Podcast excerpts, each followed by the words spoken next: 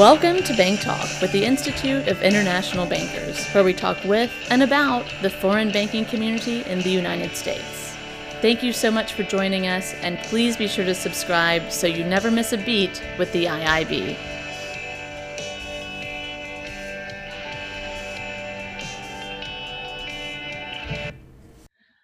Welcome back to another episode of Bank Talk with the Institute of International Bankers. We're thrilled to have with us two experts on, well, a number of things, but especially on Part 500 and cyber enforcement, which will be the subject of our discussion. Today I'm joined by Maria Filipakis, who is the president of the Topside Group, a firm committed to helping companies across the financial services sector develop regulatory frameworks and strategies on an array of regulatory, compliance, enforcement, and supervisory issues. Prior to founding the Topside Group, Maria was the Executive Deputy Superintendent of the Capital Markets Division at the New York Department of Financial Services. In that role, she led the department's agency-wide cybersecurity, fintech, and virtual currency initiatives, including the writing of Section 500, which I'm so excited to dig into shortly. We're also pleased to welcome Matt Levine back to the show. Uh, Matt was one of our early guinea pigs when we first launched Bank Talk last year, and I'm very happy that we didn't scare you away, Matt. Um, Matt's the president of financial and regulatory compliance services at Guidepost Solutions, one of the IIB's prized gold associate professional members. And similar to Maria, before joining Guidepost, Matt was executive deputy superintendent for enforcement at New York DFS. There, he supervised numerous investigations and enforcement actions, including complex matters involving money laundering, terrorist financing, cybercrime and cybersecurity, virtual currency fraud, market manipulation, tax fraud, and consumer fraud. Matt, Maria, thank y'all so much for joining us on Bank Talk. Um, nobody's tuned in to, to listen to me, so I just want to go ahead and dive right in. Um, Maria, you were one of the driving forces behind Part 500. Can you first briefly give us a quick summary of Part 500 for anyone listening that may not be totally immersed in this world? Uh, and then go into a little bit about how the reg came about and what was your and DFS's thinking behind it. Sure. Well, first of all, thank you very much. I know I wasn't an early guinea pig, but I'm really happy to uh, be doing this today. Uh, so for all of those who uh, may not be as familiar, uh, Part 500 is the kind of first in the nation cybersecurity regulation uh, that the DFS put out now in uh, 2017. Uh, the regulation is really designed to promote the protection of customer information as well as the information technology systems of all the entities it regulates. So that's kind of it in a, in a nutshell. Um, what the thinking really behind it was and, and how did the regulation come about, it's kind of an interesting story. So um, I'll start off with what we were thinking. What we were really thinking is risk, right? Um, one of the main reasons the DFS was created uh, was to address the, the risks of regulatory gaps. In other words, uh, we wanted to make sure that something wasn't falling between the cracks of insurance and banking regulatory regimes, and to identify and address anything that could be considered an emerging risk. So when I was at the DFS, we watched the scale and breadth of a whole host of various breaches and, and incidents. And frankly, at the time, it was a no-brainer for the department that we would seek to really better understand uh, the critical issue facing DFS regulated entities. So this is exactly the kind of risk essentially that the agency was created for. Um, we thought carefully about how do you get involved in the space? What do we do next? And we really wanted to understand this risk, pretty complicated and sophisticated, and better get an understanding of what DFS regulated entities uh, were doing to identify and address cyber risk. So we spoke to uh, different firms, cybersecurity experts, state and federal regulators, as well as other stakeholders, and decided that an initial step would be to send out surveys to over 200 uh, banking organizations and insurance companies, asking them a whole host of things, right? The, the initial surveys covered everything from really super technical questions to questions about how resources were allocated internally, to what role uh, the C-suite and the board played in, in cyber issues. Um, and then the findings from these surveys actually led to several actions, right? We we uh, finalized and uh, published these reports in 2014 and 15. And if I'm not mistaken, I think some of these reports are probably still on the DFS website. We decided to expand and revise uh, DFS exams so that they were more cyber focused. And then ultimately, we decided to do a standalone report on the issue of uh, third party service providers, uh, which frankly is probably, of all the reports, the one that I think we received the, uh, the most attention on. Um, you know, in, in short, there was a lot of work that was done and there were really several broad, I think, conclusions and concerns that emerged. There were lots of companies out there that took significant steps to bolster their cybersecurity initiatives, but there were also many uh, that were either behind the curve or facing serious challenges. And as we all kind of internally thought about this, uh, the uh, the ultimate decision was that this was uh, uh, in the most perfect sort of comprehensive approach here would be to put out a regulation. That makes a lot of sense. And I want to, in a second, get into kind of what the industry's reaction was to to these regs. But before we do that, um, you know, because I always want to find an angle for the FBOs, uh, we had Superintendent Lacewell uh, speak at an IIB event, um, I guess about a year ago.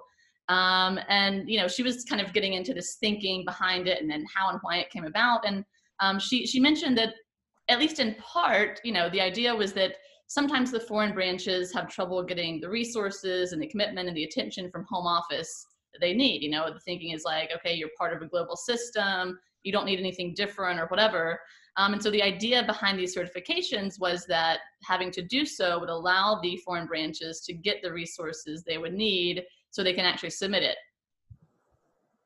I assume it's true because she said that, but can you give us a little more insight into, into that thinking and how kind of that very, I think, interesting and specific um, FBO piece came into play?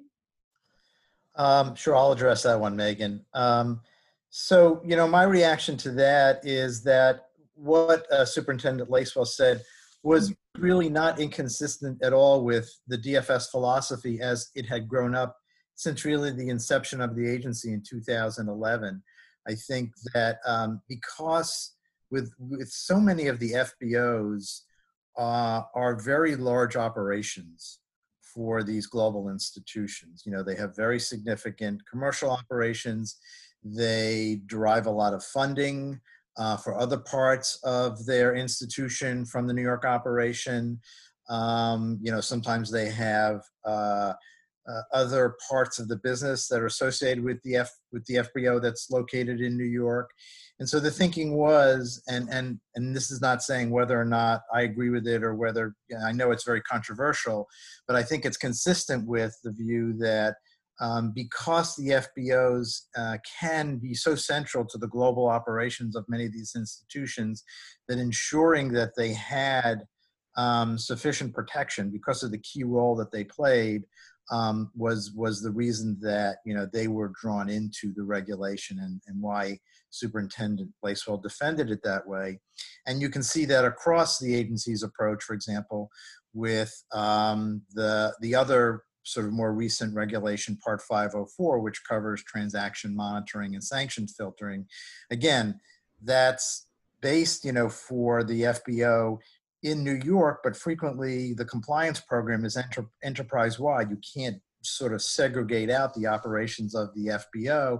And so I think the concern of DFS is how do we ensure that the, um, the operations, the compliance operations in the FBO are consistent with the stronger operations that might be across the enterprise. Got it. Thanks for letting me put you on the spot there, Matt. Uh, you know, I'm, I'm couldn't agree more with Matt.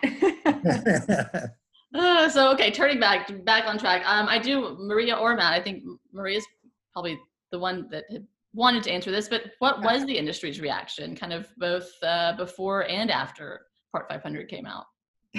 well, want, wanted to address it is probably too strong. I, I'll, address it. it. I'll address it. Um, I, I, think a real a real range of reactions. Right. Uh, there there were many in industry who, believe it or not, welcomed it. Right. Others who thought. Uh, it's too expensive, right? It's too prescriptive, um, uh, and, and there there were some who still, believe it or not, didn't necessarily see cyber as a risk that was equal or equivalent uh, to other risks that they considered what I like to call like the big risks, right? Like financial risk or liquidity risk. This was still somewhat a siloed IT problem.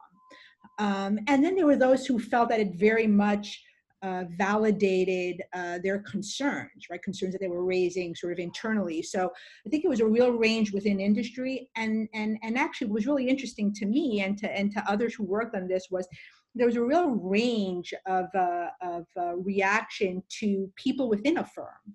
Right, so depending on who you asked internally, whether it was the general counsel or the compliance officer or someone on the business side, they also express, express real divergent views um, on on the uh, on the regulation. Um, I do think I hope that that uh, another reaction the industry had was that they they saw how much um, we we really reached out to them during the process. I think it was a pretty transparent process. We try to speak to as many stakeholders as we could. Um, this is a regulation that was put out for notice and comment twice, right? In other words, the DFS at the time listened to the comments they received, uh, and the final regulation reflects that input, right? For example, if you look at the first reg and the draft, and then you looked at what was ultimately promulgated, uh, you'll see differences. The first one doesn't have risk assessments, the final one does. You'll see that there were exemptions that were built in for some covered entities. Um, and then there was, there was even a timeline that was built in, right? Um, so that there's a transition period uh, for a number of the firms to come into full compliance with with uh, with uh, the, the regulation itself. So you mentioned briefly that you were in touch with just a number of stakeholders. So in kind of keeping in theme with with various stakeholders and these reactions, did you hear a lot of reaction from other regulators, um, just in terms of input or, or feedback, advice? I mean, how did that how did that work out? Yeah i think probably very much like industry. There, there's a real wide range uh, depending. I'm um, not going to name any specific regulators but i don't think it's going to come as a surprise uh, to any of your listeners that uh, you know new york likes to get ahead uh, on these issues. Um, and like industry there were some regulators that really appreciate it. Um, i think some were super supportive. There were others who took a bit of a wait uh, and see approach and and others who felt that perhaps you know regulation may not be uh, you know the ideal way to go. Um, but there was lots of outreach like with industry from the start. You know i know when we first actually entered this fray uh, the dfs sent a letter to uh, the uh, FBIIC, the Financial and Banking Information Infrastructure, and they delineated what their concerns were, uh, summarize the work they were doing and even kind of outlined what a potential regulation might look like. So there were there were no surprises, right? Um, I think now the reg is really serving as a, a model for other regulators. And at least what I've heard anecdotally is that the reg is used as a benchmark when some other regulators are doing their exams. Um, so that was good to hear yeah, you always, I think, want to be a benchmark unless it's something truly horrible. So I do want to dive into the uh, first American enforcement action, but before I do so, just quickly, Maria, um, kind of in a nutshell, what are some of the key provisions of Part 500, or at least parts of this that the DFS is really going to focus on? Yeah so so in a nutshell right first and foremost risk assessments. The agency is going to focus on risk assessments. It's a cornerstone of the reg. It's the roadmap that really allows a company to know their business to show and evince to the regulator like dfs that they understand the risks.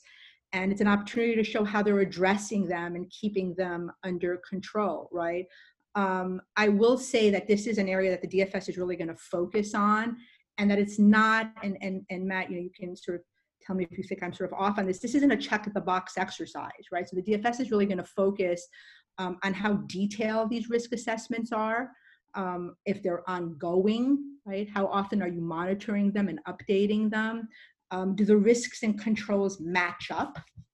Who was involved in the process? It's basically the company's sto- uh, opportunity to tell their story right? So i'd say risk assessments third party service providers, right? How companies are identifying who their providers are, right? Are you including law firms, accountants, Zoom, what we're doing right now? Um, how they're risk ranking them. Uh, I think, again, that's another in a nutshell area and provision that DFS will focus on. And uh, finally, I think from a compliance perspective, the DFS is going to look at the technology, the controls that a, a, company, a bank has in place, right? Are you encrypting? Um, are you testing? But they're also going to look at the people perspective, right? What's the tone from the top? Right? Do you have the right people in the right roles? Are they empowered? How often are you doing training? So it's going to really be the the synergy between technology um, and the people. Got it. Well, everyone, write that down because now you know what uh, what DFS is going to focus on here. Now, I do want to dive in. I mean, I think that we're kind of in a unique situation that we have the very first of its kind of enforcement action here uh, with the First American case. So I know the hearing is currently scheduled or was scheduled for January 19th uh, this year. Um, can one of y'all, both of y'all, just kind of run us through the substantive charges filed against First American in detail, give us the key legal issues, and then, you know, to the extent that you have any sort of behind the scenes color um, on what might have happened before the charges were filed, give us give us the juicy gossip. So, so let's start with some of the uh, the drier facts, and then maybe we can move to the juicy gossip. the, the hearing is currently scheduled for January 19th. Be interesting to see how that takes place in light of uh, the COVID, you know, continuing emergency.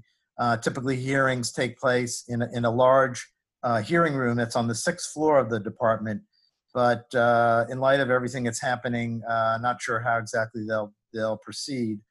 The underlying facts here are they involve First American Financial, which is a, a very large national insurance company. And while we're you know we're here talking about the IIB, the lessons uh, in this matter are broadly applied to any large um, financial institution. First American, as a title insurer, if you've ever closed on a house, you know they ask for every sort of very sensitive personal information you have in the closing. And so they have records like uh, your tax records, they have bank account numbers, they have social security numbers, driver license numbers, all the stuff that people on the dark web are just salivating over. And um, so they had a database of this information, um, more than 800 million records. They had a web based um, portal which would allow their title agents to access this information for particular transactions. It was called Eagle Pro. And what it would do is they would send an email to the title agent with a particular URL, how to access that particular document relating to the transaction, and it would have a number associated with it. Well, the way they did it is each document was in sequential order. And so if you were sent, um, you were a title agent and you were sent a document numbered one, two, three, four, five, six, you could you would you know go to the portal and put in that number. But guess what? If you put in one, two, three, four, five, seven, even if you weren't entitled to get that next document, if it was for somebody else's transaction, you would be able to access it. And they did this um, sequential numbering, and they did it in an unencrypted manner. So these um, became uh, available on the internet, basically to anybody who could figure out and sort of play around. So that's that's how it worked, uh, or really didn't work. Um, and according to the DFS findings in October 2014, um, you know the company did an update to this portal, and basically this vulnerability was introduced that I just described. Prior to October 2014, it wasn't the case, but they did an update, they didn't check it, this vulnerability was there, and anybody could access anybody's information that way just by playing around with the numbers. Um, DFS also found that the company discovered this vulnerability during a penetration test in 2018. So one of the smart things that Maria did when she was writing this regulation was require penetration testing. It's a good thing, it's a best practice, it's pretty much standard. So the company did it and they actually discovered this vulnerability, but they really didn't do anything about it. And uh, according to the DFS findings, they didn't actually fix the vulnerability until uh, almost six six months later, and that's only because it became known publicly because a very well-known website called Krebs on Security well known if you're in the cybersecurity field at least, uh, actually publicized the vulnerability. So got out to the whole world. Hey, guess what? First Americans got this vulnerability. All these hundreds of millions of records are, are available to anybody. And uh, it was determined that probably tens of millions, maybe 60 million, maybe more of these records had non public information, had the kind of sensitive information that I mentioned before social security numbers, it had bank records, things like that, things you definitely don't want people to know. Um, DFS also found in its findings that um, when they were doing their investigation, they actually interviewed the chief information security officer for First American. That's another good thing that Maria did when she wrote the regulation. Each entity is required to have a chief information security officer, so you have accountability and ownership for cybersecurity. Well, essentially, according to the DFS findings, the, uh, this, the chief information security officer disavowed ownership of this issue um, and uh, failed to adopt appropriate controls um, because this person said they weren't really uh, part of the IT department's responsibility. so um, the uh, DFS also found, uh, I'll, I'll, close up with the findings in a second, that uh, there, in addition to sort of really reckless type conduct, and this is the DFS finding, there were other sort of mistakes along the way. So one of the mistakes was this had been classified as a medium severity incident that needed to be remediated. I think some might argue it's a more uh, serious than medium severity, but then reclassified as low severity. And when it got reclassified as low severity, it had a longer timeline timeline for remediation. So um, all these things uh, and more led to uh, this vulnerability. It led to it being discovered, and it led to uh, actually they were able to determine that a number of these records were actually available uh, freely on the internet. So, what are the specific charges that DFS has leveled against First American? Because, as you mentioned, Megan, First American actually decided not to settle this case. Um, we can go into why, potentially why, we don't actually know in a minute, but they decided they wanted to litigate. They did not settle as many of the big cases with DFS do. The specific charges are first, violating um, failure to have an adequate cybersecurity program. Uh, second, failure to have adequate cybersecurity policies. Third, failure to have um, access privileges that were adequate in order to limit access to this kind of information I've described. Fourth, failure to have uh, adequate training and monitoring program in place. Uh, fifth, failure to encrypt non-public information, the type of sensitive information that I described. Uh, and then I'll just touch briefly on the remedies that DFS is seeking here, and then we can we can open up into some other discussion.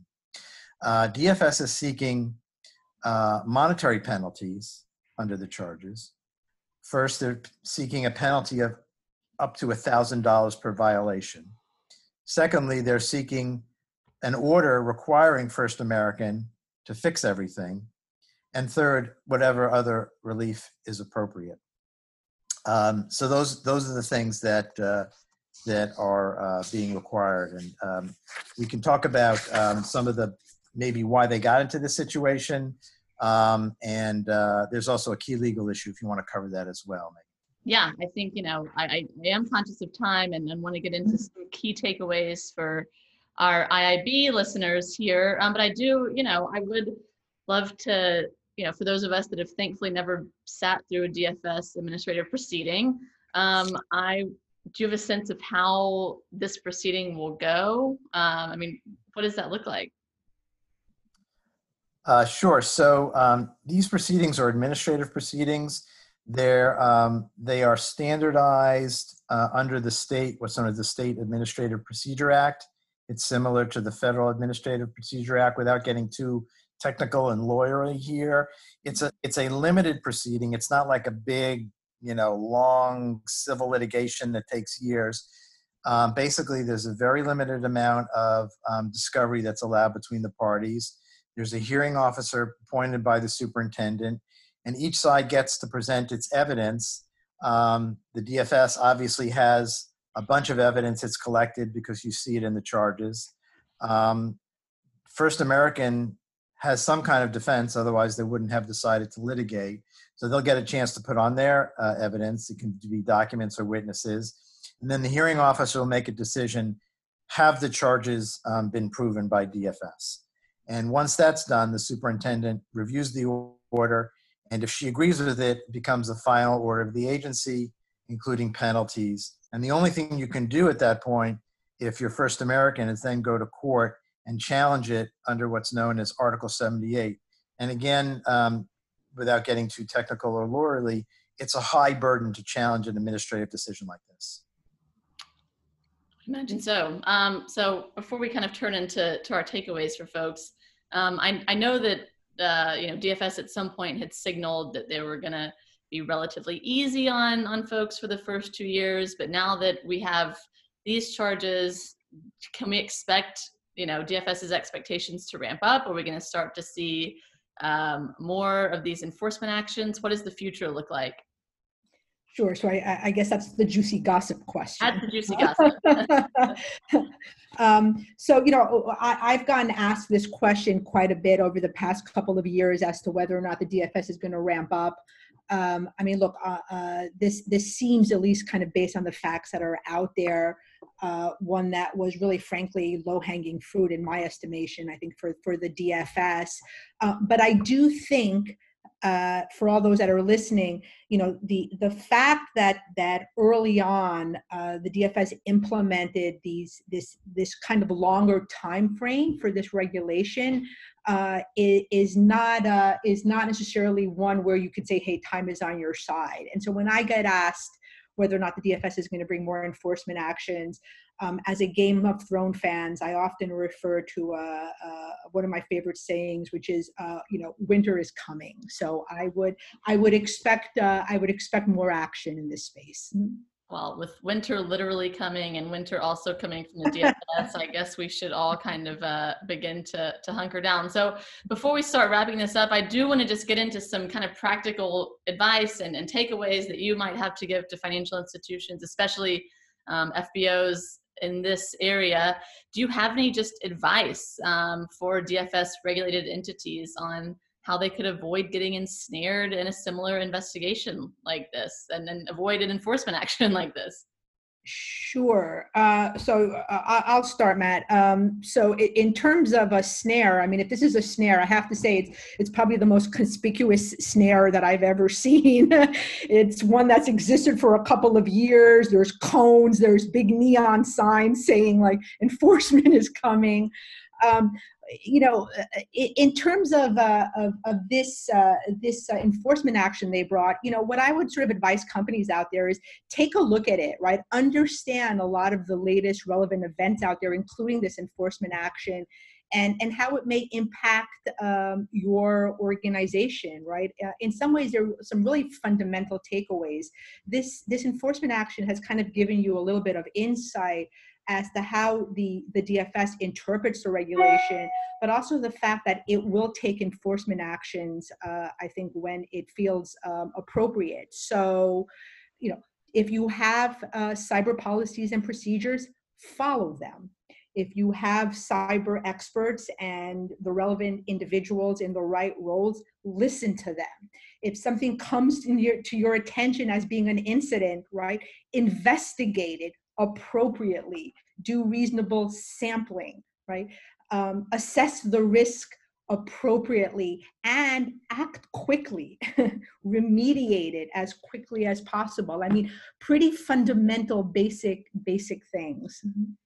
Yeah, you would think that would be Matt. You look like you're. Yeah, gonna- no, Maria, I think you've really covered the landscape there. Um, the, the only thing I would really add is a general rule mm-hmm. um, that also applies in this instance, which is maintaining an open channel of communication with the supervisory staff at DFS.